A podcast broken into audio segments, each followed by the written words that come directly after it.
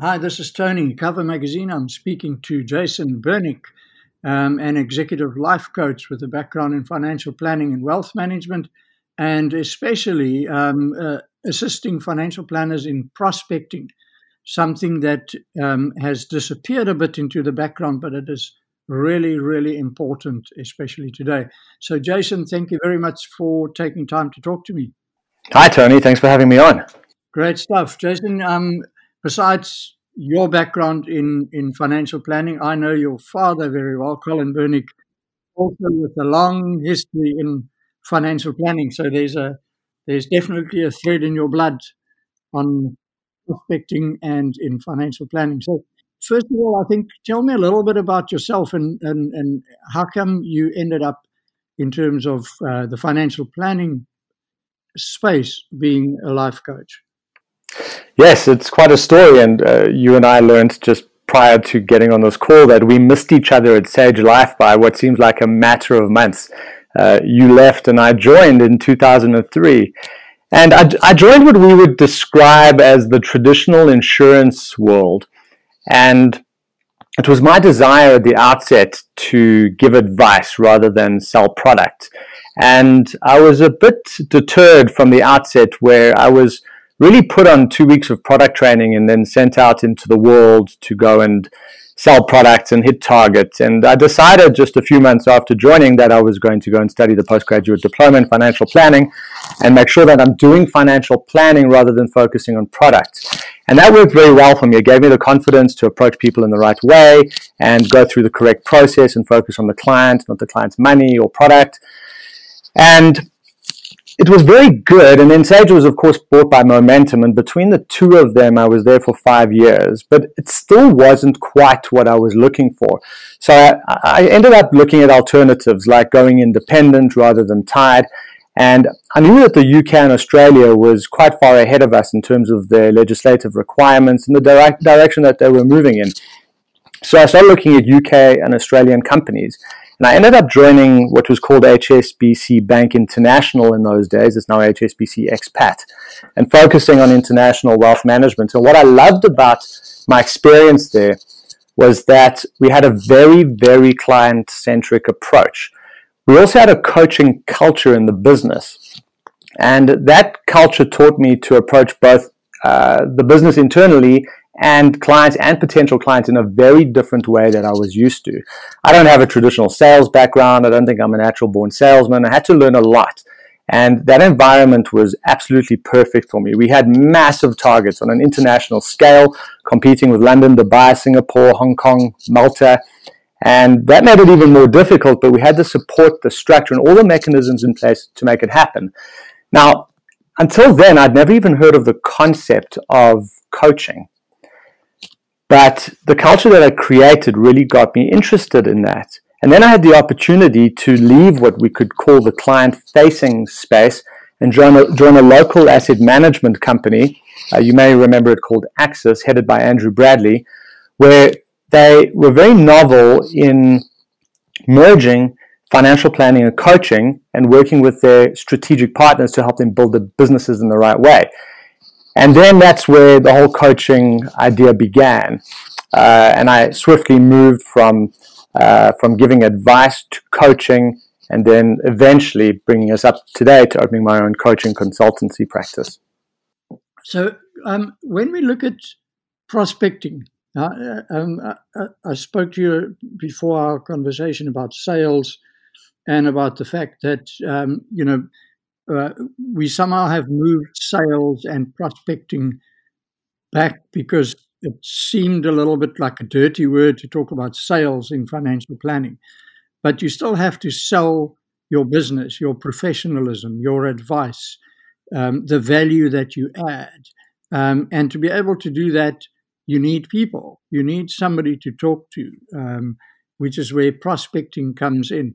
So maybe you can tell me a little bit how do you see prospecting in the modern day financial planning environment? Well, you're absolutely correct, is that the sales function has never gone away. The question is, what is one selling? And if we look at insurance, one used to sell product. Uh, modern times, we're probably selling advice, or at least the industry is moving closer to selling advice uh, than products. So in the prospecting space, the question might be, what are we selling as well? Are we selling ourselves? Are we selling a promise? Are we are we are we selling something else? I describe prospecting as the need to approach and connect with potential clients. That's important. A lot of other people and businesses are working from that point of having connected, having introduced in some way or another, and then what do they do from there? In other words, you're sitting in your first meeting with a potential client, and what do you do around that? But the difficulty in my experience, having worked with financial planners in this space for eight years now, is how do I get to connect and sit in front of that potential client? That's prospecting, and that's where they get stuck. That's when they're intimidated. That's when their lack of confidence shows up. It's not natural for every person to have that that ability to just walk up to someone, introduce themselves, start talking about anything, and bridge that conversation from casual chit chat into potential business conversation. And that's the space that I play in. So, so um, I, I saw in the information that I received that you've launched a series of webinars um, that uh, financial planners can attend, and um, that's sort of an opener to to get them a give them a bit of a bigger picture about uh, prospecting and um, why coaching and that sort of thing works. And maybe you can tell me a little bit about that. Yes, I began this. I was looking the other day because I couldn't remember exactly when it was. It was the 31st of of March. So last year, August, I created a prospecting boot camp. I had the idea for about two years, and it became this live face-to-face event, which uh, was launched in Joburg and then rolled out around the country. And I ran a number of them and then intended to resume them in March of this year. But of course, with social distancing, that came to a complete halt. So during the first week, or was it the second week of social distancing before we got the announcement of lockdown, I thought, well, I can't do this, but there are a lot of financial advisors out there that still need help in the prospecting space despite social distancing and everything else that might at that stage come around that. So I sent out an invite and I put some posts on social media and I said, I'm doing this webinar uh, to help those who have a continued need to prospect despite their client social distancing and so on. And I've been running them every single Tuesday since the 31st of March. And I barely advertised. I've put a post or two uh, on social media and the following and the attendance was growing organically. I'm not getting massive numbers, but um, I'm getting I, I, suppose I could you could say I'm building my list around it, and the invites are going out every week to that list, and uh, the attendance is growing.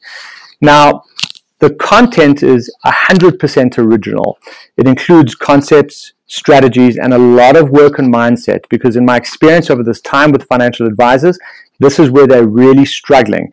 In the first three weeks of lockdown, it was all novel and people got to stay home and be with their kids and do DIY around the house.